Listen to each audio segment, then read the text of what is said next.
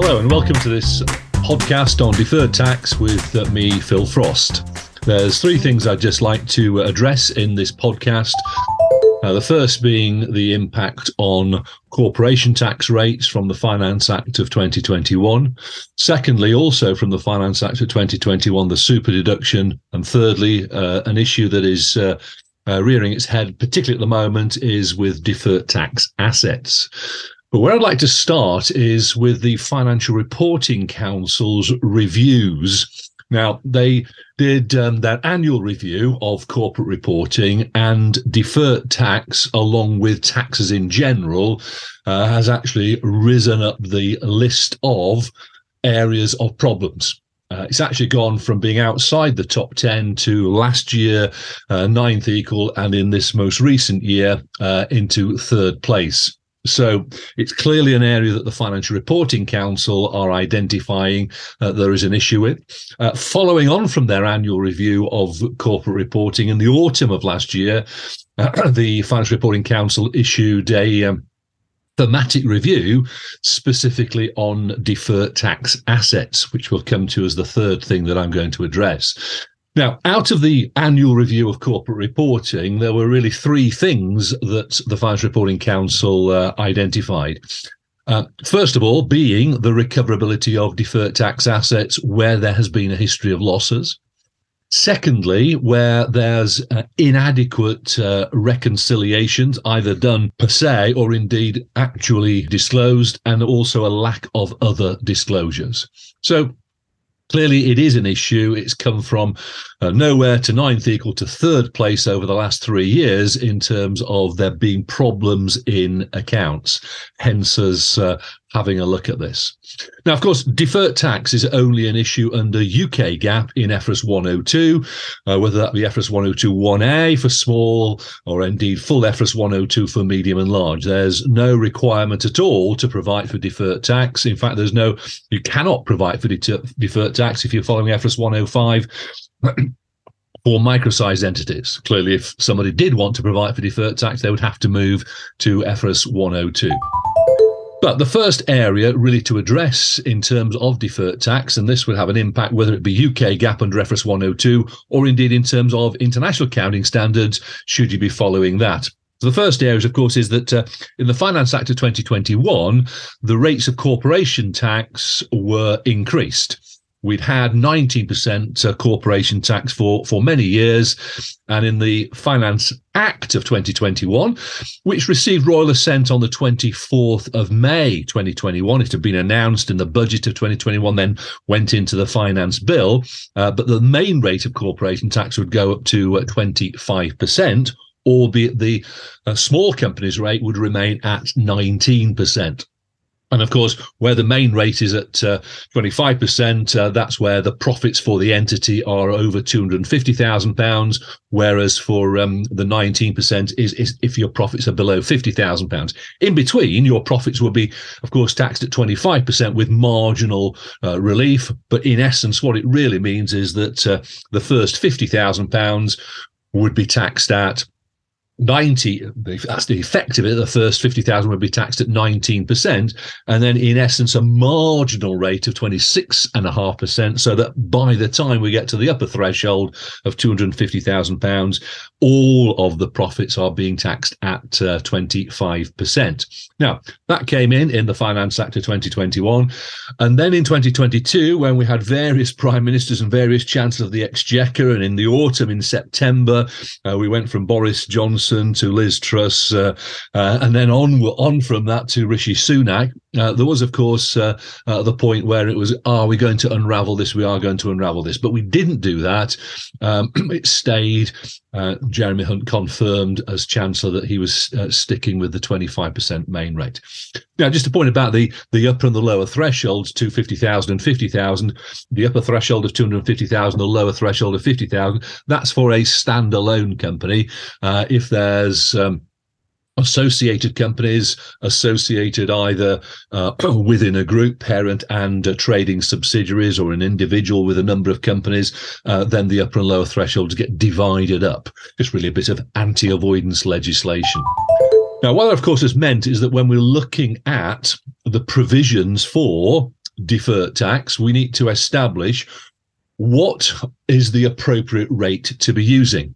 Now, some of you might still be dealing with September 22, December 22 year ends, and there may be some timing differences that are going to reverse before the 1st of April 2023, which is when the change in rates takes place. So anything that was pre 1st of April 2023, the timing differences would be at 19%, irrespective of the size of the profits. But if the timing difference is going to reverse after 1st of April 2023, then we need to establish are we at 25%? Profits being above the upper threshold? Are we at 19% profits being below the, the lower threshold? Are all those profits in between where, as I say, you've got that effective marginal rate of 26.5%? Uh, rolling, of course, on to 31st of March 2023 year ends, uh, we will be just looking at the appropriate rate dependent on the uh, on the profits uh, that we're anticipating happening in that uh, in that future in that future period. So. December 22, September 22 year ends, if you're still de- dealing with those, those timing differences might still be at the 19%, where the reversal of the depreciation and capital allowances, or indeed maybe even a disposal of a revalued asset was going to be happening before the 1st of April, always at 19%. Thereafter, um, you'd need to work out what's the likely profits going to be.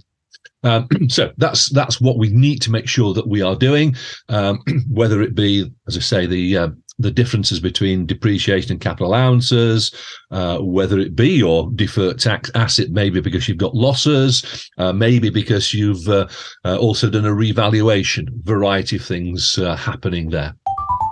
That's the first area to address. The second uh, area to address is in relation to again, the Finance Act of 2021, which introduced this super deduction. Now, the super deduction uh, allows for uh, expenditure on relevant plant machinery expenditure that, in addition to getting a 100% first year allowance, there would be an extra 30% super deduction. So, let somebody somebody spends fifty thousand uh, pounds acquiring an asset they wouldn't just get £50,000 first year allowance, they get the extra 30, 30% on top of that, an extra 15,000, so 65, uh, 65% uh, in total. Now, in terms of calculating deferred tax, it's the 100%, which is the timing difference. The 30% is a is generally speaking regarded as a permanent difference. So it would be what's the depreciation? If it was that fifty thousand pounds that we'd spent, what's the depreciation on that? What's the 100% first year allowance, work out the timing difference on that. That extra 30% is regarded as a permanent difference, does not come into your deferred tax calculations. Now, I say generally speaking, that's the case. There is a bit of anti avoidance legislation, uh, which in essence says that if you were to buy that asset and then sell it very quickly, such that you, let's say, you get the uh, uh 65,000 allowance, but you then sell it very quickly and say, I've just bought this for 50,000 pounds. I'm going to uh, get my sixty-five thousand pound allowance. Thank you very much indeed. And then I'll, having got that, I'll I'll sell it pretty much straight away for fifty thousand pounds, which has been great because I've got that extra uh, thirty uh, percent. What what um, you wouldn't actually just simply get that thirty percent; it would be in essence clawed back. So to say anti-avoidance legislation uh, to make sure that um, you would actually gross up your sale proceeds to uh, to match against the grossed up amount that you've been given in terms of the capital allowance together with the super deduction. But the vast majority of people, you know, 99.999% of people will be spending this money uh, where it's appropriate and relevant in terms of plant machinery and getting the extra 30%. And there would be no thought in their mind uh, that they would uh, want to be uh, using it simply as a tax tool. So that's the second area. Third area, really, to, to consider in relation to this is in relation to deferred tax assets. Now, we can only recover losses we can only recognize deferred tax assets and only therefore think about the the losses where the asset is capable of recovery and if we were to delve into FRS 102, similar wording in uh, in international accounting standards, but if we were to delve into uh, FRS 102, we talk about deferred tax assets can only be recognized to the extent that it's probable that they will be recovered. De- with deferred tax liabilities, um, we are so much more prudent in relation to those. Um, well, we are we are prudent in terms of saying, well, is there is there is there a chance that there's a deferred tax liability? We'll bring those in, but I suppose we're also being prudent as far as the asset is concerned by saying, but only if it's probable that we will be able to recover that.